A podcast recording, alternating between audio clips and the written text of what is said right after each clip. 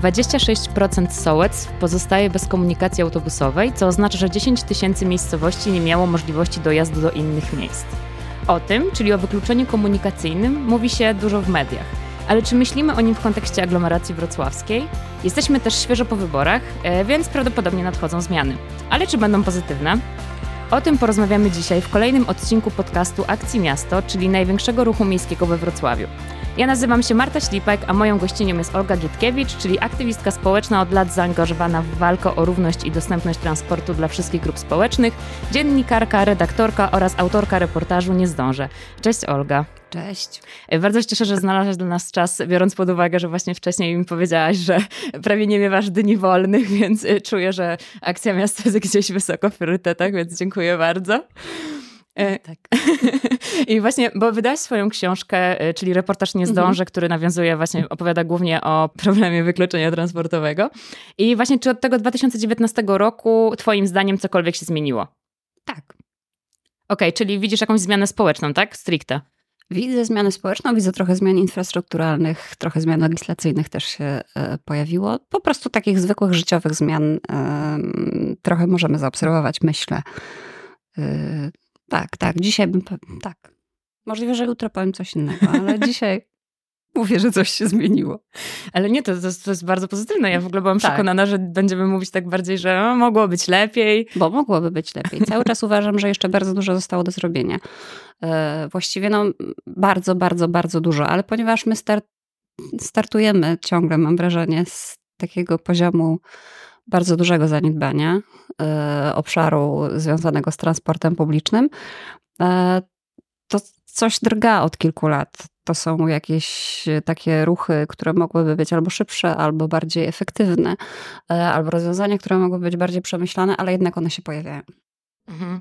E, a rozumiem, że też na przykład, nie wiem, czy ten temat według ciebie e, stał się bardziej popularny społecznie, czy ludzie ogólnie go widzą i nie wiem, mówią o tym gdzieś e, tacy zwykli ludzie, którzy, nie wiem, interesują się trochę bardziej może polityką, czy, czy widzą, że to jest jakiś problem? Czy on wcześniej istniał? Wydaje mi się, że ludzie zaczynają myśleć rzeczywiście, że to jest problem. Mm, też nie wiem, czy zaczynają, to jest dobre słowo, no bo to jednak jest obserwowane od kilku dobrych lat już. I teraz się zastanawiam, mm, bo może wcześniej nie mieliśmy tego aparatu. To znaczy rzadziej się używało słów transport publiczny, mhm. może w dużych miastach komunikacja publiczna była takim e, hasłem, które e, pasażerki, pasażerowie znali. Ale teraz mam wrażenie, że i hasło wykluczenie komunikacyjne i w ogóle transport publiczny, że, że mówi się jednak o tym i że e, coraz więcej osób po prostu miało do czynienia z tym terminem i orientuje się, że to rzeczywiście jest problem społeczny E, w Polsce. I wcale nie uważam, że dużo ludzi powie o sobie, że jest wykluczonych komunikacyjnie, e, ale że jakiś problem z transportem publicznym w Polsce mamy, to mam wrażenie, że jest taka świadomość. Okej, okay. to, to bardzo dobrze, bo to brzmi jak właśnie chociaż było później te oczekiwania w stronę władzy gdzieś tam mm. były e, mówione, że, tak. że jest problem, że potrzeba go naprawić. E, I właśnie my jesteśmy świeżo po wyborach tak naprawdę, więc będziemy mieli nowy rząd. A e, czy to jest, myślisz, już dobry czas, żeby ocenić, jak, jak poprzedni rząd pracował w kontekście łagodzenia problemu wykluczenia komunikacyjnego? No to jest bardzo taki moment przedziwny, moim zdaniem, bardzo ciekawy, bo poprzedni rząd y, rzeczywiście przez kilka ostatnich lat mm, sporo mówił o wykluczeniu komunikacyjnym i w ogóle o różnych takich kwestiach związanych z potrzebami transportowymi. I to się przekładało oczywiście na działania w obszarze kolei, y, tak jak, nie wiem, program Kolej Plus, ale też w obszarze komunikacji autobusowej, to znaczy to jest to ten rząd, który za chwilę nie będzie prawdopodobnie rządem, e, mówił o tym, że trzeba likwidować białe plamy komunikacyjne, że trzeba coś zrobić z wykluczeniem komunikacyjnym i rzeczywiście oni takie próby podejmowali chociażby w, poprzez wprowadzenie e, tak zwanej ustawy autobusowej. E, ale też oczywiście budowa dróg, tak, do, dosyć dużo środków było zainwestowanych w poprawę infrastruktury drogowej. E, masz na e, myśli poprawę infrastruktury dla aut stricte, tak? Tak, tak. Tak. tak, bo to też można pomyśleć, że autobusów może. Tak, to, to znaczy to ja mam wrażenie, aut. że w Ministerstwie Infrastruktury istniało przez lata przekonanie, że to też jest jakiś rodzaj tak zwanej walki z wykluczeniem komunikacyjnym. Okay. Ale środki inwestowane w poprawę infrastruktury drogowej, czyli infrastruktury dla samochodów, jednak są nieporównywalnie większe niż środki E, również jeśli chodzi o energię, o pomysły, o jakiś taki nakład zwykłych sił e, włożony w poprawę mm, sytuacji związanej z transportem publicznym. Mhm. E, a czy właśnie orientujesz się, jakie propozycje ma no, nowy rząd złożony z trzech różnych partii? Czy, czy kojarzysz jakieś ich postulaty? To znaczy, każda partia, mam wrażenie, albo prawie każda, jakoś tam tematy okołotransportowe podnosiła e, w swoich programach. Może koalicja obywatelska najmniej intensywnie. E, akurat na przykład, nie bezpłatni samorządowcy się nie dostali, e, to znaczy mają ostatecznie bardzo niewielkie poparcie, ale akurat bezpartyjni samorządowcy mieli dosyć rozbudowany program związany z transportem publicznym. Nawet tam się pojawiały jakieś propozycje wprowadzenia darmowych przejazdów i tak dalej, i tak. No, Lewica razem mm, ma ten, myślę, że go można nazwać jakoś kompleksowym pomysłem na to, żeby kolej dojeżdżała do każdego powiatu, autobus do każdej gminy. I to jest, to jest taka miła myśl. To myślę, że to jest coś, o, to jest taka myśl, którą warto kokietować, mam wrażenie. Tak, to znaczy e, wielokrotnie słyszałam o tych 14 milionach wykluczonych z ust różnych polityków w kampanii. E, wielokrotnie widziałam swoją książkę, czy Karola Tramera książkę, czy rozmaite inne książki, które są związane jakoś z tematami transportowymi na Instagramach polityków i tak dalej, więc e, wydaje mi się, że oni odczuli, że to jest nośny temat. Mm, i że w kampanii warto o tym wspominać. Natomiast takie rozbudowane e, programy to mam wrażenie Lewica razem e, najbardziej. U Szymona Hołowni jakoś tam mhm. chyba jako taki cień idei, i, ale to się pojawiało. Oczywiście się pojawiało, może w, chyba u Konfederacji najmniej, bo e, Konfederacji raczej w programie mieli samochód mhm, dla tak, każdego tak, tak, Polaka i każdej Polki. Tak, bo każdego na to stać i to proste. E, tak, ale właśnie powiedziałeś, że to, że to byłoby miłe rozwiązanie, to co proponuje Lewica, znaczy, to brzmi jakby... To jest wiesz, miła myśl. E, o właśnie, tak. i to, to brzmi jakby to nie było realne. E, wiesz, jakbyś, jakbyś wątpiła bardzo, że to się uda, więc e, ja, wiem, że to wiem, nie kto dostanie Ministerstwo Infrastruktury i czy tak. będzie takie ministerstwo. My nie wiemy, co się wydarzy. To jest taki naprawdę bardzo ciekawy czas, kiedy my w ogóle nie wiemy, jakie będą ministerstwa. Mhm. E, dotąd e, na przykład minister Adamczyk, który był ministrem infrastruktury, był najdłużej e, chyba funkcjonującym ministrem w ramach tego rządu, to znaczy zachował ciągłość resortu, a w wielu innych ministerstwach się zmieniała obsada stanowisk, więc mi się wydaje akurat, że ciągłość jest ważna, ale nie, nie wiemy, czy będzie Ministerstwo Infrastruktury, a może będzie Ministerstwo Transportu Publicznego, nie wiem. Tego bym sobie życzyła. Mhm. No to ubiegłaś moje pytanie, bo ja właśnie pomyślałam, że co ty byś chciała, żeby było w najlepszym możliwym, y, nie wiem, świecie wyidealizowanym? Co by to mogło być? Jak mógłby wyglądać, nie wiem, właśnie nowe, nowe ministerstwo, nowe propozycje? To znaczy ta propozycja y, kolej w każdym powiecie autobus w każdej gminie. E, no mamy jeszcze trochę linii kolejowych, które trzeba odbudować, jeszcze trochę miast, które są e, transportu kolejowego pozbawione, ale w tej propozycji mi się podoba to, że ona jest, że ona łączy. To znaczy transport autobusowy w, mhm. w tych rejonach, gdzie nie ma kolei, no bo przecież my mamy E, takie gminy, gdzie po prostu no, ten pociąg nie pojedzie, więc trzeba tam zadbać o inną propozycję, na przykład o autobus, obusa, dowolne inne rozwiązanie, które nie będzie e, wymagało e, szyn. A no, myśli się niestety od wielu lat w Polsce o transporcie publicznym w taki sposób patchworkowy, w taki sposób, że gdzieś tam jest jakaś kolej, gdzie taka dalekobieżna, są też koleje marszałkowskie, są przewozy regionalne, e, ale one tak działają trochę na zasadach odrębnych bytów. Dopiero hmm. od kilku lat się jakoś niektóre samorządy dogadują na przykład, żeby, hmm. żeby połączenia międzywojewódzkie jakoś uruchamiać. I tak samo jest z autobusami, to znaczy w, ta ustawa autobusowa chociażby pokazała to, że samorządy ze sobą się nie komunikują. To znaczy jakiś samorząd postanawia uruchomić linię autobusową albo kilka, albo swój własny zakład transportu, na przykład powiatowy czy gminny, e, ale co się dzieje obok, albo na trochę takim większym terenie, obejmującym kilka e, powiatów. Że to są takie decyzje no wyspowe, powiedziałabym. A to rozumiem, że żeby to było bardziej, mm, nie wiem, holistyczne, no to potrzeba by było jakiegoś nacisku z góry, nie wiem, jakichś y, pomysłów rządowych, które by z automatu jakoś łączyły gminy, bo ciężko mi sobie wyobrazić mhm. teraz, jak oni mieliby się kontaktować ze sobą. No, wydaje mi się, że w różnych innych kwestiach się jednak kontaktują. okay. Nie, chodzi o to, żeby y, jakoś wpaść na pomysł, jakie mają być te jednostki odpowiedzialne za transport. Bo teraz yy, wielu samorządowców tak uważa, że to może być gmina, może być powiat, może być kilka powiatów, kilka gmin. Yy, I tak naprawdę okazuje się, że jak ktoś nie ma po prostu pomysłu i sam się nie dogada, no to na innych terenach ludzie są zostawieni sami sobie. Mhm. A też właśnie mm, wspomniałaś wcześniej, że e, teraz każda partia polityczna, która e, aplikowała, aspirowała do bycia rządzącą, e, miała w swoich założeniach jakieś mhm.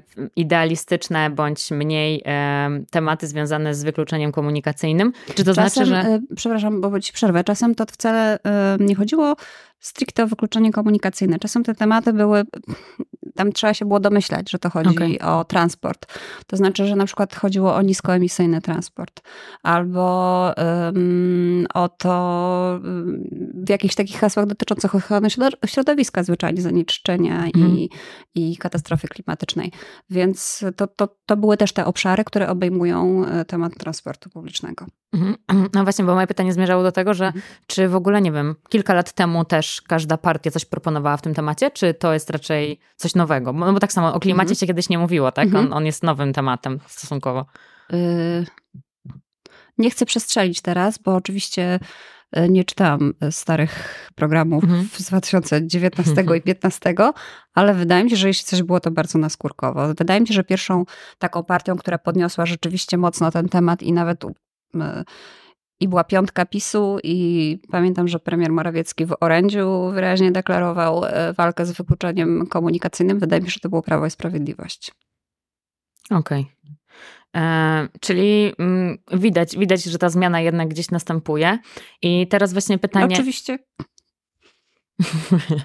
Oczywiście to, co jest zamieszczone w programie politycznym, to jest też e, echo tego, co politycy uważają, że ich wyborcy chcą usłyszeć. Tak, oczywiście. Więc w 2015-2019 trochę tak to zadziałało. To znaczy um, głosy klas, które być może wcześniej tego głosu nie miały, zostały wychwycone przez Prawo i Sprawiedliwość. Mhm.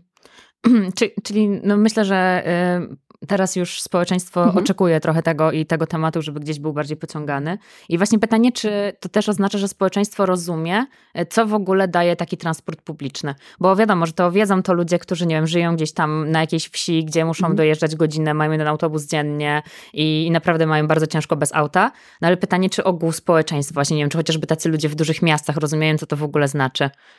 E, wykluczenie komunikacyjne, czy... Tak, y tak, tak, tak. No właśnie teraz tak sobie myślę na szybko. Chyba nie było żadnych badań kompleksowych, tak żeby zadać ludziom kilka pytań takich, mm, takich konkretnych o wykluczenie komunikacyjne, ale teraz tak bym sobie zaryzykowała koncepcję, że to w dużych miastach ludzie wiedzą, są oswojeni z tym terminem okay. i mają też większe oczekiwania. Mm, dotyczące transportu, bo właśnie e, w powiatach, w, w jakichś sołectwach, w, na wsi, ja mam wrażenie, że ludzie po prostu tak długo żyją e, pozbawieni transportu publicznego, że oni już go nie potrzebują, mhm. bo oni już sobie poradzili bez niego. Przywykli po prostu. Tak. I, on, i też na pewno tam Myślę, że bardzo duży procent y, osób mieszkających na terenach wykluczonych komunikacyjnie nie powie, że są wykluczeni komunikacyjnie, bo oni mają te samochody i oni sobie potrafią poradzić, albo nie wiem, jakoś się dogadują, mm. podwożą się nawzajem i tak dalej, więc, y, mm, więc może oni wiedzą, że transportu publicznego tam brakuje, ale oni sobie tę codzienność jakoś zagospodarowali, oswoili. Mhm, ale tak właśnie ja teraz też mam taką myśl, Klasa że... średnia, średnio i wielkomiejska pewnie lubi używać terminu wykluczenie komunikacyjne po prostu. Tak, właśnie ja też um, urodziłam się w mojej miejscowości i tak samo, no nie wiem, wiem, że ten dojazd do szkoły zajmował 45 minut, a to nie była duża odległość i w ogóle jak sobie o tym mhm. pomyśleli, ile to było czasu i, i jak bardzo byłam od tego zależna, jak bardzo musiałam rezygnować z jakichś zajęć, bo na przykład już nie miałam jak wrócić mm -hmm. do mhm. domu, to też właśnie wtedy nie wiedziałam tego i dopiero gdzieś tam właśnie gdzieś już, gdzie przeczytałam twój reportaż, to sobie mm -hmm. uświadomiłam, że jednak e, gdzieś to mnie też dotknęło, czego nie byłam w ogóle świadoma i też, ale też myślę, że we Wrocławiu ludzie bardzo często, szczególnie jak nie wiem, rozmawiam z rodowytymi wrocławianami, to oni często mają takie poczucie, że a, te ścieżki rowerowe, to we Wrocławiu nie jest tak źle, nawet super jest we Wrocławiu. Ja sobie myślę, Ale w kurde, no właśnie, i to tak, tak, tak, właśnie, bo oni tak jakby nawet, nie wiem, czy oni jeżdżą czasami tą ścieżką, która się po prostu nagle kończy i, mm -hmm. się mhm. nagle jedzie koło auta, tak nie wiadomo, co się stało. I, i po prostu... przez środek skrzyżowania Nienacka i to jest ruletka, nie? Bo tak. przejadą je, czy nie? nie? No. Dokładnie, więc, więc to też myślę, że właśnie tak, że może ludzie mają świadomość, co to znaczy ten temat, ale może też nie do końca widzą, że na przykład to dotyka naprawdę ludzi chociażby wokół Wrocławia, mm -hmm. że to naprawdę gdzieś jest blisko, a nie jest tylko jakimś takim ładnym, ideologicznym problemem, który trzeba mhm. rozwiązać, jest kolejnym na tam e, liście do, do zrobienia, do opowiedzenia i do rozmowy i dyskusji. I właśnie y, powiedziałaś o tym, że prawdopodobnie w dużych miastach y, ludzie wiedzą, co to jest wykluczenie komunikacyjne, ale czy, czy właśnie w dużych miastach i ogólnie czy w Polsce ludzie myślisz, że preferują auta ponad transport publiczny? Mhm. Zdecydowanie tak. Ja, ja, też tak uważam, ale właśnie na przykład, czy nie wiem, czy w dużych miastach widzisz zmianę mentalności? To chyba zależy, y, to zależy jak się spojrzy na grupy wiekowe, to znaczy są różne badania i wrocławska diagnoza społeczna jest akurat jednym z przykładów, że pojawiają się takie osoby, to są zwykle młodsze osoby niż starsze, y, które jeżdżą rowerem, które korzystają z transportu publicznego. Tylko i preferują go.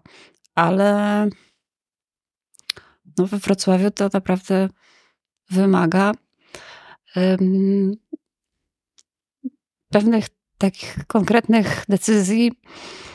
Um, no ja mam bardzo złe zdanie o, o siatce transportowej. Ale właśnie to teraz... Wrocławia. Chodzi o to, że pe, um, musimy sobie zadać też pytanie, jaki jest, gdzie te osoby mieszkają. To są mhm. często osoby, które jednak nie są bardzo oddalone od centrum, mają mieszkania, e, czy wynajmują, czy mają e, mieszkania, które nie są bardzo daleko od linii komunikacyjnych. To są też osoby, które jeszcze być może nie są tak obciążone codziennymi obowiązkami związanymi z reprodukcją, z rodziną i tak dalej. I które może sobie na przykład to mieszkanie wynajmują w dobrej odległości od pracy albo od studiów, a nie wiadomo, co będzie, kiedy mhm. zmieni się ich sytuacja. Tak. Czy nie przesiądą się do samochodu. Mhm. A też właśnie zareagowałaś tak, że y, we Wrocławiu jest i, i że trochę gorzej. To trochę gorzej w porównaniu do czego? Czy może po prostu wiesz, ty widzisz dosyć proste mhm. rozwiązanie problemu, a ono się nie odbywa? To znaczy, hmm. Bo Wrocław jest dużym miastem i jednocześnie e, jest miastem e, uniwersyteckim, mhm. czyli oprócz mieszkańców i mieszkanek, którzy to są na stałe, co roku w październiku przyjeżdża tutaj sporo dosyć tak. studentek i studentów. Czy oprócz tego ludzie z aglomeracji, z okolic Wrocławia przyjeżdżają do pracy, no bo jest centrum e, na rynku pracy. E, I e, czyli tych osób we Wrocławiu codziennie jest bardzo dużo. Ja mam wrażenie, że oferta transportowa nie jest dostosowana do potrzeb takiej liczby osób, które codziennie korzystają z miasta. Mhm. Zwyczajnie po tym mieście się w jakiś sposób przemieszczają. I ja wiem, oczywiście nie będę porównywać do Warszawy, ale Wrocław jest jednym z największych polskich miast. E, I mam wrażenie, że są takie ośrodki, od których mógłby tam się jednak trochę podu poduczyć. Mhm. Znaczy, ja naprawdę nie rozumiem, dlaczego Wrocław jest non-stop rozkopany. Ja tu przyjechałam w roku 98. Non-stop są rozkopane te same ulice. E, tylko zmieniają się barierki na trochę bardziej nowoczesne i te takie bardziej plastikowe. A poza tym chyba niewiele się zmienia. Mhm. I to jest tak Zmieniają jak z, się rozkłady jazdy tylko. Rozkłady jazdy zmieniają się w sposób jakiś przedziwny. W ogóle one są ułożone w jakiś przedziwny sposób. E, naprawdę, no, mi się rzadko zdarza w dużym mieście w Polsce e, pójść na przystanek, spojrzeć na ten wyświetlacz i od razu dostać takiego wyrzutu, takiego wylewu po prostu żółci. We Wrocławiu mi się to często zdarza. Dzisiaj mi się to zdarzyło na przystanku Świdnicka. Bo naprawdę nie rozumiem, jak w godzinach szczytu, a to są godziny szczytu, yy, mogę czekać w tak dużym mieście na tramwaj. Yy, ja przyszłam, miałam 12 minut do tramwaju. Zakładam, mhm. że on nie odjechał od razu, bo stałam na światłach, co też jest bardzo ciekawym doświadczeniem we Wrocławiu. Yy, więc widziałabym, gdyby jakiś odjechał w ciągu 5 minut, powiedzmy, to bym widziała jego tak, ten, mm, ten pojazd bym widziała, więc zakładam, że to jest kilkanaście minut. W tym czasie ja nie wiem, może jest jakaś preferencja w kierunku Leśnica. W tym czasie odjechało pięć tramwajów w okay. kierunku Kozanowa, Leśnicy i Pilczec. E, I tam duża część przystanków na tej trasie się pokrywa. Zupełnie nie wiem, czemu jest to tak zorganizowane. I to nie jest tylko przykład z tego jednego przystanku, tylko z bardzo wielu. A na, naprawdę najbardziej lubię po prostu stać na czerwonym świetle i widzieć, jak tam mi odjeżdża autobus, tak. tramwaj, tak. autobus, tramwaj.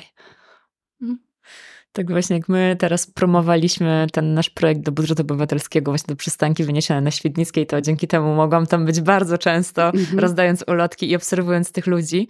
I ja naprawdę po prostu jak widziałam tylko jak przyjeżdżają te autobusy albo tramwaje i ludzie pomiędzy tymi autami, bo oczywiście auta nie, mm -hmm. nie zostawiają przestrzeni dla mm -hmm. ludzi wsiadających do tramwaju, to oni wbiegają z tramwaju do autobusu i po prostu to jest taki wyścig, że między tymi autami to naprawdę to jest, to jest przerażające, że ludzie w ogóle muszą się tak stresować. Nie wiem, o tej siódmej rano, że oni na, mają te dwie minuty na przesiadkę i prawdopodobnie ten tramwaj się spóźni te dwie minuty i oni potem już muszą biec albo mieć nadzieję, że ten tramwaj czy tam autobus stoi na światłach i że może jest szansa, że im się uda. I naprawdę no to jest taka ruletka to jest, to jest po prostu, jak, ja sobie nawet nie, nie wyobrażam, jakie to musi być w ogóle stresujące i tak nagle, i to jest bardzo dużo nawet takich ludzi, no nie wiem, w wieku 16 mhm. lat, którzy jadą do szkoły, no i co, oni się tak to codziennie spóźniają. Praktycznie jeśli dojeżdżają, nie wiem, do szkoły gdzieś właśnie z Leśnicy do centrum, jest... Ale też bardzo polecam taki, e, taki eksperyment, przejście dla pieszych e, blisko dworca już na Kołątaja, e, na wysokość tam róg Piłsudskiego i Kołątaja mhm. prawie, tylko że trochę wcześniej tak na wysokości takiej takiego remontowanego e, budynku. E, tam e, najczęściej nie ma szansy osoba piesza przejść na zielonym, bo tam stoją już dwa tramwaje, które zaraz będą skręcać Piłsudskiego. I widzi się przez okno tego tramwaju, że ma się zielone światło, ale nie można iść, bo tam stoi tramwaj, on zastawia całe to przejście. Ja mam zdjęcia, robię to, to robię to hobbystycznie. Tak, jak mam za dobry humor, to sobie to nie odpałem i już wiem, jak się żyje. Nie. Nie, naprawdę jest, y, moim zdaniem to jest dowód jakiejś ogromnej niefrasobliwości y, w podejściu do tego, jak się y, po tym mieście porusza człowiek. To znaczy, że ten człowiek właśnie idzie po jakimś chodniku, potem musi przejść, przejść koło Galerii Dominikańskiej, po prostu wspaniale, można tam spędzić cały dzień przechodząc widziałam ostatnio, e, e, w tamtym tygodniu widziałam e, kobietę z wózkiem, która mhm. po prostu utknęła gdzieś, na szczęście tam była jakaś taka wysepka, więc stała z tym wózkiem, czekając, aż będzie mogła pokonać dalszą część przejścia dla pieszych, mm, bo nagle zapaliło jej się czerwone, no bo to też jest wyścig często, tak, to tak, znaczy tak. zdążyć na zielonym. Hmm. Trzeba być bardzo sprawnym i bardzo tak już wiedzieć. Tak, wiedzieć, że będzie tam się, tam się zatrzymały samochody, znaczy może nam się już zapalić zielone, czyli dobra, ruszamy. Hmm. Nie, Tylko trzeba uważać, bo ktoś zaraz może z podporządkowanej skręcać, no i wtedy jest kłopot. Tak, dokładnie. Ale naprawdę zdecydowanie, jak teraz sobie myślę nawet o swoim poruszaniu się, to ja już wiem, gdzie są te krótkie zielone i ja już wiem, że muszę tam biec albo jechać szybciej, albo cokolwiek, żeby po prostu dać radę, ale już wiem, że połowa ludzi, która po prostu jest tam niecodziennie, no to już trochę inaczej, już po prostu nie, nie jest przygotowana na wyścig. Nie, no ja mam naprawdę bardzo wiele takich punktów. Dzisiaj też szłam na przykład przez e, Plac Nowe Targi, tam jest takie przejście. E, tak, przez, no wspaniale tam się też przechodzi. Jednocześnie tam nie ma takiego ruchu, bo tam są e, częściowo jednokierunkowe, gdzieś tam mhm, jakiś tak, tak. wyjazd tak. z parkingu podziemnego tak. na placu Nowy Targ, ale i tak tam stoją osoby piesze. A tak, a wracając już bardziej no tak. do, do tematu wykluczenia, e, to, ponarzekamy sobie jeszcze później. E, to właśnie, mm, bo wspomniałaś, że bardzo, że raczej wydatki, jeśli chodzi o wydatki rządowe na drogi są dużo większe niż na transport publiczny. Mhm. E, no i rozumiem, że to też jest raczej wykonywanie tego, co by chciało społeczeństwo, tak? Jeśli rząd w to inwestuje. To jest ciekawe w ogóle, tak teraz sobie o tym myślę, bo rząd wielokrotnie pokazywał, że nie interesuje go, co myśli społeczeństwo, ale jakoś w obszarze transportu drogowego tak. Może też jest tak, że po prostu też dla nich jest to wygodniejsze w jakiś sposób. Bo to jest pewnie rzeczywistość, którą znają politycy. Tak, tak, mm, tak. tak.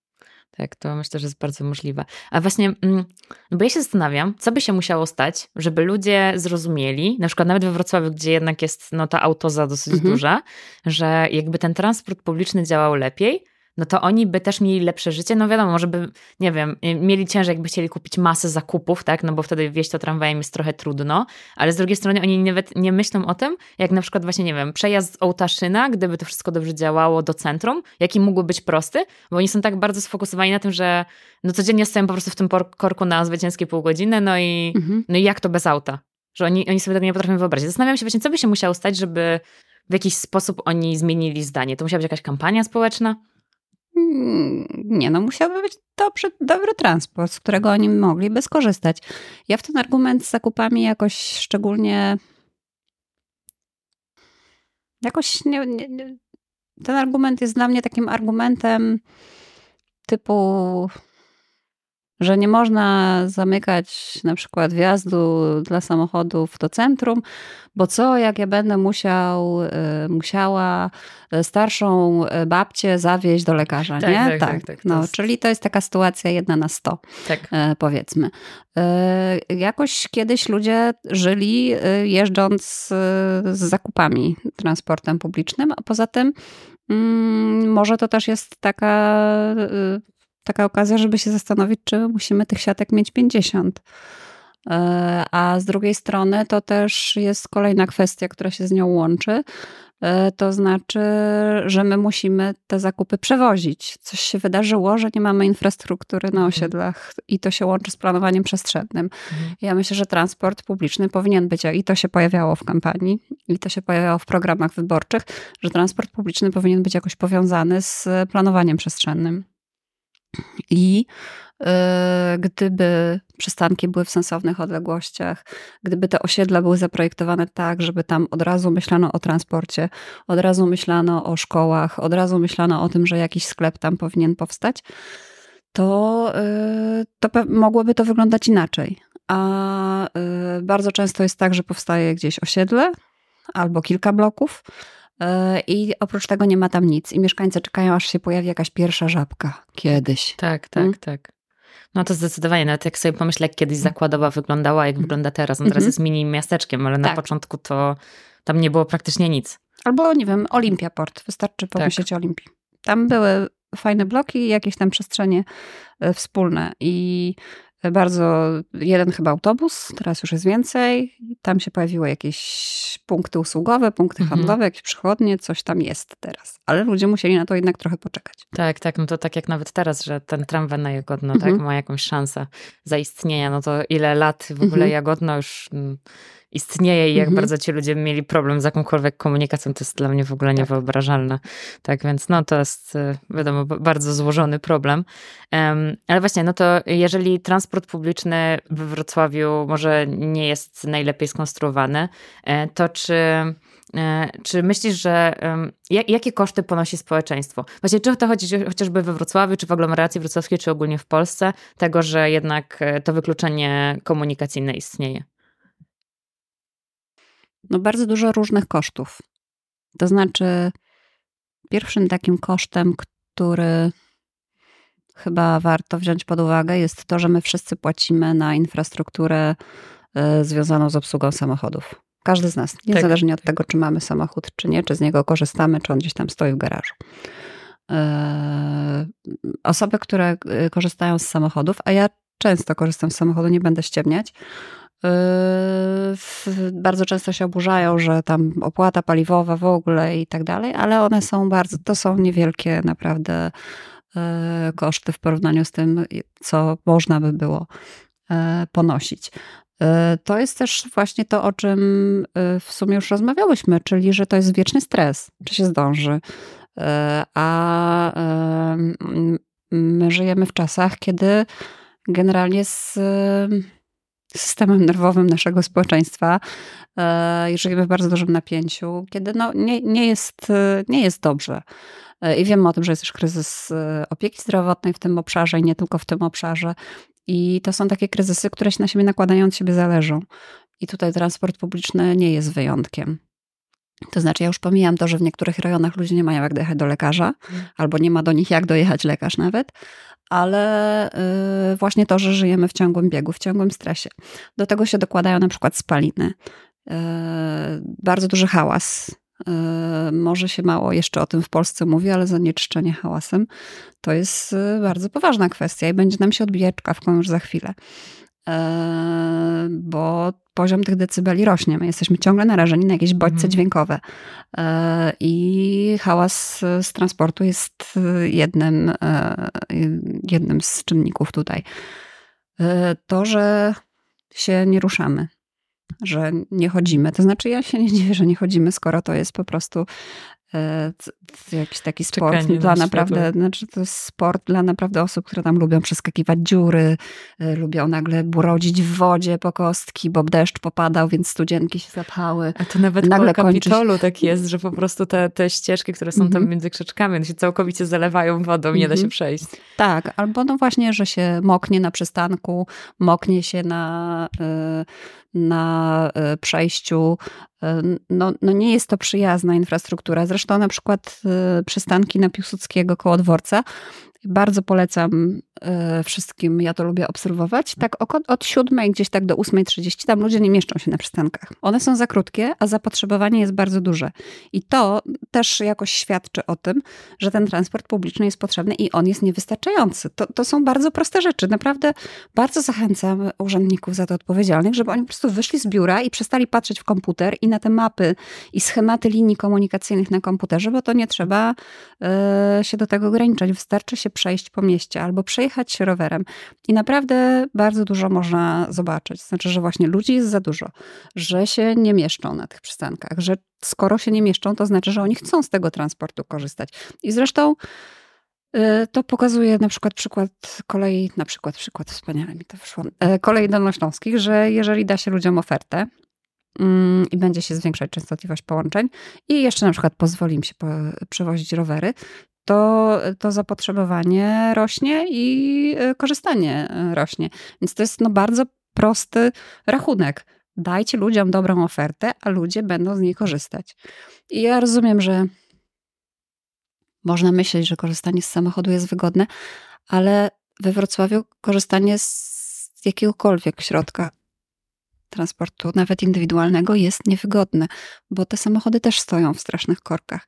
I ciągle tylko też słyszę takie te klaksony. Ja prawie nie używam e, klaksonu nigdy, ale regularnie mi się zdarza, że po prostu o jakąś setną sekundę za późno ruszę z zielonego i mhm. już po prostu trzy tak. osoby mi tam, bo to jest wieczny stres, bo to jest wieczna gonitwa, bo przecież musimy teraz przejechać, nie? Więc albo nie wiem, zdarza mi się, że ja przepuszczam ludzi na y, przejściach dla pieszych, co jest zgodne z prawem, ale chyba jest niezgodne z jakimś kodeksem moralnym polskich kierowców i czasem na mnie trąbią ludzie z tyłu, mhm. że jak ja w ogóle śmiem zwalniać przed pasami. E, I żyjemy wszyscy w takim stresie i w, takim, w takiej nerwowej bieganinie. To też jest duży koszt.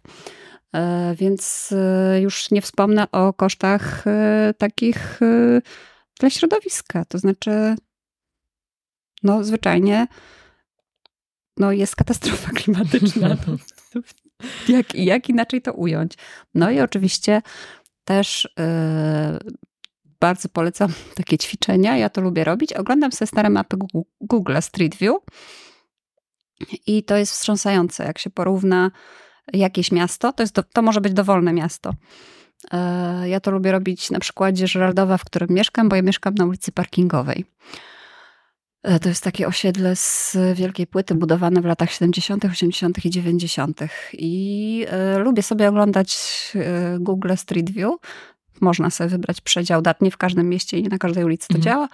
I widać, ile tam stało kiedyś samochodów. I potem radzę wyjść na spacer i zobaczyć, ile tych samochodów jest teraz. Ja mam wrażenie, że taka, mm, taka samorządność w wynajdywaniu miejsc, w których jednak da się jeszcze zaparkować, mhm. jest po prostu nieokiełznana wśród y, Polek i Polaków, bo, mhm. bo to są takie miejsca, które by mi nigdy nie przyszło do głowy, że tam właśnie teraz, no nie wiem, łąka, kiedyś to była łąka, a teraz tam stoją po prostu rządki samochodów. Mhm. E, albo jakieś takie, nie wiem, tuż za rogiem, tuż przed znakiem, kawałek zahaczając o znak. No, no Albo co z tego, że zastawię sąsiada, no ale no muszę. muszę. Mhm.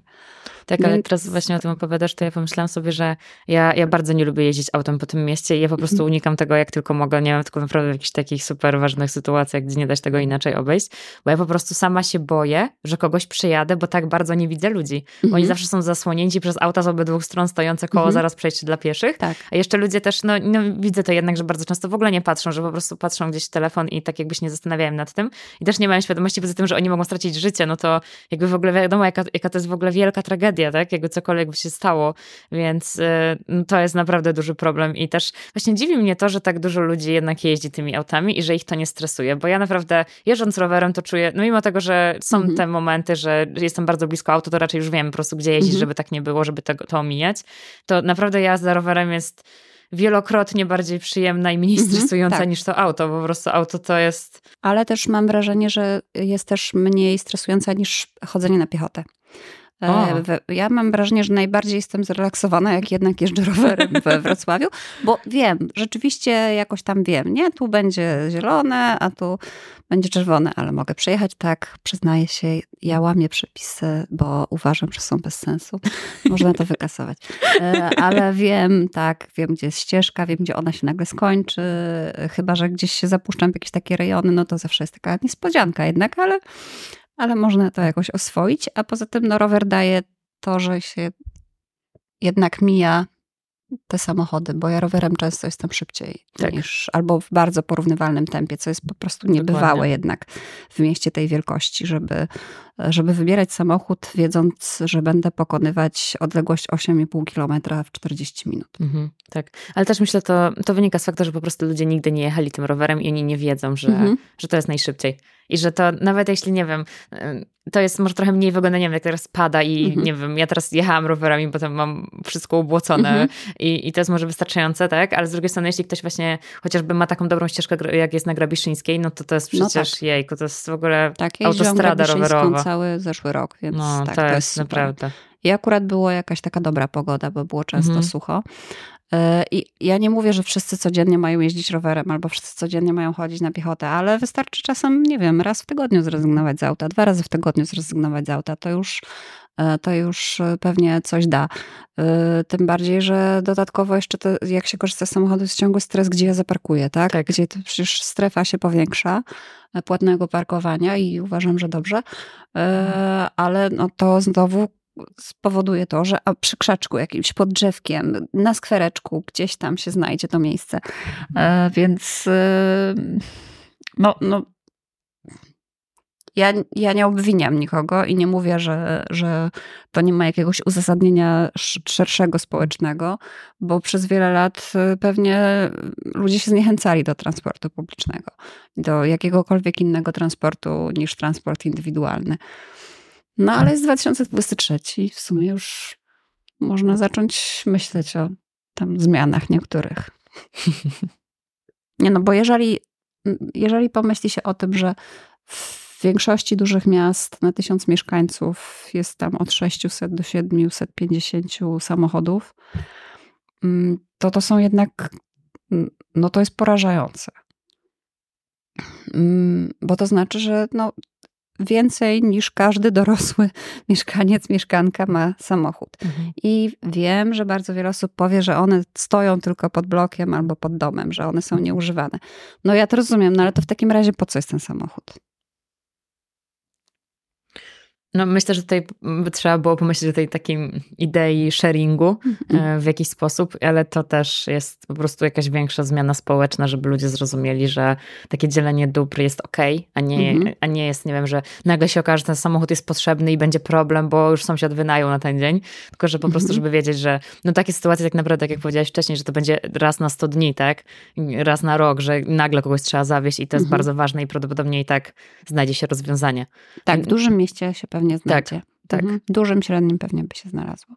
I też y, my mówimy teraz o Wrocławiu, to jest duże miasto, ale też y, uważam, że spory problem, problem jest w tak zwanych średnich i w mniejszych średnich miastach, bo tam jest bardzo dużo samochodów mhm. i tam jest y, transport, który jest naprawdę niezadowalający publiczny. I tam rzeczywiście jakaś zmiana taka społeczna by się przydała, no ale oczywiście zmiany społeczne się nie dzieją tak, że ktoś przychodzi i ją tam układa mhm. z góry, tylko potrzebne jest wiele czynników. Mhm. A właśnie, czy kojarzysz jakieś takie mm, średniej wielkości miasta w Polsce, czy jakiekolwiek inne, które po prostu zrobiły y, dobrą zmianę w tym kontekście? Tak. Dużo jest takich, takich miast. O. Na przykład w aglomeracji yy, górnośląskiej. Mhm. Metropolia Śląska. Metropolia Śląsko-Dąbrowska ale obok zaraz jest Jaworzno, które jest bardzo dobrym też przykładem. E, oczywiście można myśleć, że w mieście, które ma 100 tysięcy mieszkańców, bo pewnie około tylu, no trochę mniej mam Jaworzno, e, to też są inne środki niż na przykład w mieście, które ma 40 czy 50 tysięcy mieszkańców, ale słyszałam dużo dobrego o Końskich. E, słyszałam dużo dobrego o jakichś miejscowościach typu Myszków. No, są takie miejscowości, w których jednak to działa więc y, w których się myśli o tym, że ten transport jest ludziom potrzebny i że on nie polega na tym, że tam raz na półtorej godziny coś pojedzie. Mhm.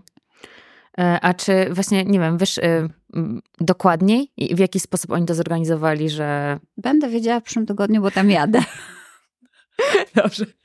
Ale wiem, że w Końskich jest tak, że mm, komunikację publiczną obsługuje firma, która jednocześnie realizuje przewozy swoje prywatne. I to jest w ramach, w ramach służby publicznej, ma podpisaną umowę na ileś połączeń, iluś linii. Mhm. I to realizuje ten przewoźnik, a oprócz tego prowadzi też swoje prywatne przewozy, więc da się to połączyć też. Mhm. E, ale też e, no, wszędzie, gdzie coś tam zaczyna się zmieniać na lepsze, albo już dosyć dobrze działa, to tak naprawdę recepta jest prosta. To znaczy dostosowany do potrzeb ludzi rozkład jazdy. Sensowna oferta biletowa, bo też tu Jaworzno jest dobrym e, przykładem. E, sensowna oznacza tańsze bilety? Tak, bo ludzi przekonuje tani bilet, mhm. który można kupić gdzieś. Tak. A nie po prostu zachodzę w głowę, gdzie są bilety. Tak. Gdzie u mnie w mieście na przykład, gdzie są bilety w Żartowie, gdzie można je kupić? Czy jest jakiś kiosk, czy bardziej jakiś automatów nie widać? To pewnie ich nie ma.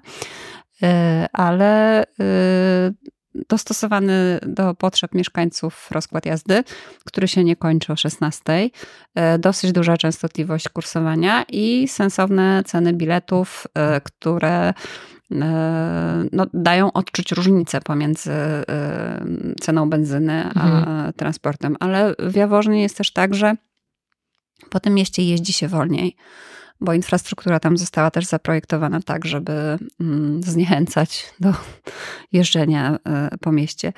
Ale masz na myśli, że ona jest nowa, a nie, że po prostu są tak stare drogi, że... Nie, nie, ona jest dosyć nowa, ale też nie bardzo nowa, no, bo mhm. oni to robią od 20 lat i to mhm. jest też być może Y, jakiś wskaźnik taki, po którym, no, czyli myślą o tym od 20 lat. Nie da się zrobić na pstryknięcie wszystkiego, mhm. taka jest prawda. Y, jeżeli ktoś myśli, że w rok teraz uda mu się wszystko zreformować, to bardzo bym tego chciała, ale nie jestem przekonana, że w ogóle gdziekolwiek się uda. Więc yy, E, więc tam są, nie wiem, przewężenia ulic, wyniesione skrzyżo skrzyżowania, wyniesione przejścia dla pieszych. Kostką częściowo niektóre ulice są wyłożone, bo kostka zniechęca do szybkiej jazdy. Jednocześnie tam jest taki układ tej miejscowości, że e, wszystkie takie szersze ulice omijają miasto, ale jest na przykład velostrada, czyli łatwo jest też dosyć się poruszać rowerem. Bilety na komunikację miejską są tanie. Mhm. Te e, przystanki autobusów są przy takich e, istotnych punktach dla życia ludzi, czyli mhm. właśnie przy dużym centrum handlowym, w centrum, przy urzędach y, administracji publicznej i tak dalej, i tak dalej. I mówiąc tanie bilety, mam na myśli naprawdę tanie bilety, bo tam zdaje się dobowy kosztuje tyle, ile tutaj godzinny we Wrocławiu. Wow. Chyba nie przesadziłam, ale jakoś tak. No tak, także to jest po tak. prostu aż e, nie opłaca się nie kupować tak, tak naprawdę. Tak, tak. Okay. Czyli system zachęt tak, i tak, system przemyślanego, przemyślanych rozwiązań. Mhm. Ale też właśnie y, głównie w aktywizmie zajmowałam się zmianą klimatu i właśnie mhm. też y, widać to w każdej możliwej zmianie, chociażby nie wiem, z zamiennikami mięsa, że dopóki one nie będą tanie i nie będą chociażby w, równie, w równym stopniu ok, no to, to nie będzie żadnej zmiany, bo po prostu mhm. ludzie nie będą chcieli wydawać trzy razy więcej na nawet, nie wiem, chociażby tofu droższe niż kurczak, tak? Mhm. Więc no po prostu dopóki ludzi nie zachęci chociażby ta cena, no to, to nie ma szans na jakąkolwiek zmianę, bo po prostu mało jest tych takich idealistów, którzy będą szli potem jeszcze te trzy kilometry na nogach, bo... No i też y, dostępność, bo dostępność tak. też się zmieniła. Ja nie jem mięsa ponad 30 lat, więc... Y, y, Jesteś bardzo dobrym wskaźnikiem. więc naprawdę obserwowałam bardzo, bardzo dużo zmian. Teraz w Żabkach, w Biedronkach, w Lidlach, tak, w Dino tak. są e, półki dla wegan, już nie tylko dla wegetarian, więc to jest ogromna zmiana. Ja pamiętam, że tam jedyną opcją były ziemniaki z surówką. No. I zawsze głodna. Tak, nie no, ja jestem, ja przywykłam po prostu tego bardzo rzadko korzystam z zamienników, ale rzeczywiście to jest, to jest ciekawe, że one są i to jest, to jest po prostu um, danie możliwości jakiejś. I chodzi tak naprawdę o to, żeby dawać możliwości, a nie mnożyć przeszkody. Bo jeżeli się mnoży przeszkody, no to ludzie nie będą korzystać z dowolnych usług. Tak. Tak i nawet to właśnie jak teraz y, tej przyszłości powiedziałeś, że ojejku, znowu się rozkłady zmieniły mhm. i sobie myślę, że ktokolwiek, nawet jak już będzie chciał spróbować skorzystać z tej komunikacji i się ten, nie wiem, jeden, jeden raz przejedzie mhm. zamiast autą komunikacją i potem ma właśnie takie wspomnienie, że znowu tam było rozkopane, znowu tramwaj się wykoleił i znowu coś tam, to po mhm. prostu ja też się trochę nie dziwię, że ludziom się po prostu później już nie chce ufać, bo ja sama jak muszę gdzieś dojechać komunikacją i to jest ważne, żebym była o tej konkretnej godzinie, no to wyjeżdżam pół godziny wcześniej, tak, tak. albo jadę rowerem, bo mhm. jest mniejsze ryzyko, że przebiję oponę, tak, niż, mhm. że cokolwiek się stanie po drodze. I właśnie też już wspomniałaś o tych e, nowych rozwiązaniach, a czy kojarzysz jakieś takie, nie wiem, z innych krajów, które są nowoczesne i gdzieś funkcjonują, aby łagodzić wykluczenie transportowe? Znaczy, ja nie wiem, czy w innych krajach się y, działa po to, żeby łagodzić wykluczenie y, komunikacyjne. Ja myślę, że tam się po prostu prowadzi politykę transportową. Taką, no, nazwałabym ją zrównoważoną. Mhm. Czyli mm, w bardzo wielu krajach i w bardzo wielu krajach nie było takiej sytuacji, jaka była w Polsce w 1989 roku. To znaczy, nawet jeśli, ja wiem, że Czechy są mniejsze, ale nawet jeśli w krajach tak zwanego bloku wschodniego e, były wprowadzane reformy, to może one były trochę inaczej wprowadzane. To znaczy mhm. w Czechach były te połączenia e, lokalne, e, kolejowe. Nikt ich tam nie zasypywał po prostu piaskiem i nie mówił, dobra, to już tam sobie zgnijcie, tylko one jakoś tam działały. I um, z kolei w krajach tak zwanej Europy Zachodniej, e, nie wiem, starej Unii, tam jednak wtedy, kiedy my zaczynaliśmy się zachwycać samochodami, transportem indywidualnym, tam już do, zaczynało do nich dochodzić, że samochodów jest za dużo i że trzeba coś z tym robić. Więc my po prostu mamy bardzo dużo do nadrobienia, bo to nie jest tak przecież, że kłopoty z transportem publicznym się zaczęły w ciągu ostatnich, nie wiem, mhm. pięciu czy dziesięciu lat. To, jest, to są dekady zaniedbań, to są dekady likwidowania linii, to są dekady złego planowania przestrzennego, to są, e, to są dekady e, nieinwestowania w elektryfikację linii kolejowych. No, po prostu cały szereg lawinowych, błędnych decyzji, z których teraz trudno nam jest się jakoś szybko wygrzebać. Mhm. Um, I um, Myślę, że ogólnie właśnie chciałam ci dać jeszcze pytanie końcowe, bo ja zawsze mhm. lubię kończyć taką pozytywną myślą, ale z racji tego, że zaczęłaś od tego, że właściwie widzisz, że ta zmiana jest, że następuje, że idziemy w dobrym kierunku, y, to teraz w ogóle mam takie przeświadczenie, że dobra, może trochę ponarzekałyśmy w tym podcaście, ale ogólnie... Ale znaczy, czy nie lubimy narzekać? Trochę lubimy. Czy jest lepsze lepszy pretekst do tego niż transport publiczny? Nie wiem. Ale ostatecznie ja lubię narzekać, a mimo wszystko korzystam dużo. Mhm. I, i, I może dlatego tak, e, tak mnie to wkurza, bo mnie to naprawdę wkurza. Naprawdę dzisiaj, nie, tydzień temu trafił mi szlak na dworcu. E, dzisiaj trafił mi szlak na Świdnicki. No ile można? Mhm. Zwłaszcza, że to nie jest, to nie jest nic, to nie jest sytuacja obiektywna. To jest sytuacja bardzo prosta. To znaczy, to jest jakaś indolencja. No, inaczej tego e, nie nazwę. E, to znaczy decyzje, które się podejmuje jakoś tak ad hoc, nie, mhm. w nieprzemyślany sposób. No, roz, to są bardzo proste kwestie, naprawdę. Rozkład jazdy, żeby one się bardzo nie spóźniały, a co z tego, że w ogóle jest ten piękny wyświetlacz i że można powiedzieć, że to są jakieś założenia realizowane Smart City? Jak ja w ogóle stoję na przystanku i patrzę na najdłuższe 8 minut w moim życiu, bo ono trwa w ogóle często 15 minut. I co to jest 8? Tak, 8. Tak. 8. 8. Właśnie oni mogli chociażby zawyżyć ten czas, żeby podać ten wyższy. Żeby Albo niech nie... już wyświetlają po prostu czas roz, rozkładowy. Mhm. No bo, no bo bo przychodzę sobie i myślę sobie 8, a to spoko, to tak, poczekam. Tak. 8 w sumie mogę poczekać. Ale gdybym ja wiedziała, że to będzie 15, bym naprawdę poszła z buta tak, w tak. wiele miejsc. Mhm. E, e, a tutaj jestem tej decyzji, tej możliwości podjęcia decyzji e, pozbawiona. Więc oczywiście ja sobie lubię ponarzekać, dlatego że sobie myślę, że może ktoś to usłyszy mhm. i pomyśli sobie, e, dobra, to zobaczmy te rozkłady, co my tam tak. narobiliśmy. Tak, dokładnie. Myślę, że w ogóle ludzie, którzy wiesz, mają jakieś emocje, e, które są e, mocniejsze, to oni są widoczni. I potem ja też zawsze mam nadzieję, że to po prostu sprawi, że wiesz. No tak jak nawet powiedziałaś, że. E, no z racji znaczy, tego, ja że. Wiem, twoje... co myślą ludzie, jak, jak, jak widzą, jak na przykład taka osoba, jak ja idzie na przystanek, nie? Ja idę na przystanek i jeszcze mam dobry, dobry humor, a potem patrzę na niego świetlaczy i mówię coś pod nosem często, nie? Albo tam kręcę głową, albo w ogóle robię zdjęcie, bo nie mogę uwierzyć, że taka sytuacja ma miejsce właśnie, że zastawiają mi dwa tramwaje zielone światło na przejściu. E, więc y, ja myślę, że to jest też takie, no, tak.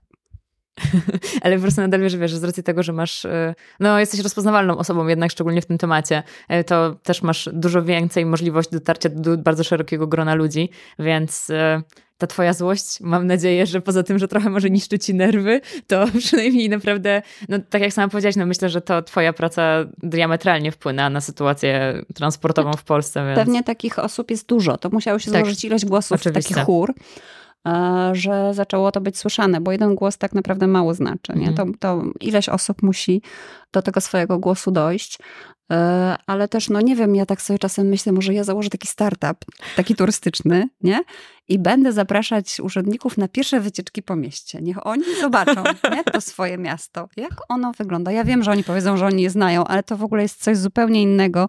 Być zawiezionym na konferencję prasową, stanąć, w jakimś miejscu, gdzie wiadomo, że teraz właśnie nie będzie korków i że wszystko będzie wspaniale, bo to jest sobota o 12 i pewnie tramwaj przyjedzie, no bo on nie musiał nigdzie stać. A czymś zupełnie innym byłoby zorganizowanie konferencji na przykład na, Pis na Piłsudskiego o o 8.12 we wtorek. Albo w dowolnym, w dowolnym takim sołectwie, które jest pozbawione w ogóle e, transportu publicznego. Mhm, tak, a ja już obiecuję, że zbierzemy się do końca. Przypomniała mi się jeszcze jedna mhm. historia, tą, którą ty opowiadałaś ostatnio na debacie Akcji Miasto, e, o tej e, radnej z mhm. Żerardowa i ona po prostu ona dla mnie jest tak genialna, że jeśli mogłabym się teraz opowiedzieć, to naprawdę to jest Tak, to jest bo świetne. to jest bardzo dobry przykład te, tego startupu właśnie. bo to jest taka osoba, która jeździła całe życie wszędzie samochodem. Mm, pewnie zrobiła no jest tak w dojrzałym wieku i pewnie zrobiła to prawo jazdy tak, jak kiedyś się robiło w wieku lat 16 czy 17, mhm. e, dawno temu. I od tamtej pory jeździła cały czas wszędzie samochodem. I znała moją książkę i nawet tak kiwa głową, że tak, to jest poważny problem i w ogóle, i no tak, tak. I, mhm. e, i e, zepsuł się samochód. I pomijam już, że musiała pojechać pociągiem, zdaje się, do Warszawy, bo Żyrardów jest 40 km od Warszawy, jedzie się pół godziny pociągiem lub osobowym e, tam 45. E, jest dosyć dobrze skomunikowany e, i bardzo dużo osób dojeżdża do pracy do Warszawy. Musiała pojechać coś załatwić do Warszawy, a potem z dworca musiała wrócić do swojego miejsca zamieszkania na swoje osiedle i no, autobusem. Mm, bo jak mówiłam, jest już w tam określonym wieku i półgodzinny spacer to nie jest ani tak mhm. tak jak ja, że ja pójdę sobie z dworca albo sobie pojadę rowerem, tylko chciała skorzystać z, z komunikacji miejskiej. No i właśnie i mówi mi, słuchaj, to jest niebywałe. Niebywałe to jest, że w ogóle ja wysiadam z tego pociągu ja nie wiem w ogóle, gdzie są te autobusy, gdzie się bilet kupuje, y, jaką w ogóle rozkładu nie ma na, na, napisanego, skąd ja mam wiedzieć w ogóle, a jak już przyjechał, to nawet nie wiem, którędy on będzie jechał, bo nie ma tego napisanego, to skąd ja mam wiedzieć, czy ja wysiądę koło swojego domu, y, no gdzie bilet kupić, nie wiedziałam, baby jakieś mi tłumaczyły, w co mam wsiąść i tak dalej, więc to jest właśnie bardzo dobry przykład y, Mm, tego, że często się zwraca uwagę na jakiś problem, jak się na przykład przeczyta artykuł w gazecie, albo przeczyta się jakiś reportaż, albo się obejrzy jakąś, nie wiem, uwagę w TVN-ie. Mhm. Na jakiś temat i to tak przez nas przepływa. To znaczy, kiwamy głową i myślimy sobie, no tak, to jest Widzę. poważna sprawa, no. Trzeba, trzeba coś z tym zrobić. Ale kiedy coś nas dotyka i kiedy sami się przekonamy, jak coś nie działa, lub jak działa, to to jest zupełnie innego typu doświadczenie. Mhm, tak. Ja, po prostu dla mnie ta historia jest naprawdę. To jest taka historia, że ja miał, właściwie tak mogłabym ją sobie wymarzyć. tak, tak. A ona tak do mnie po prostu przyszła. E, w sensie nie uwierzyłabym pewnie, że może się coś takiego, ta, tak jaskrawy przykład tak. E, się przydarzyć, a on przydarzył się, proszę. To ja po prostu mam nadzieję, że twój startup wypali, że teraz po kolei znaczy, każdy ja nie mam genu przedsiębiorczości, to są, tylko takie, to są tylko takie rozmyślania na przystankach.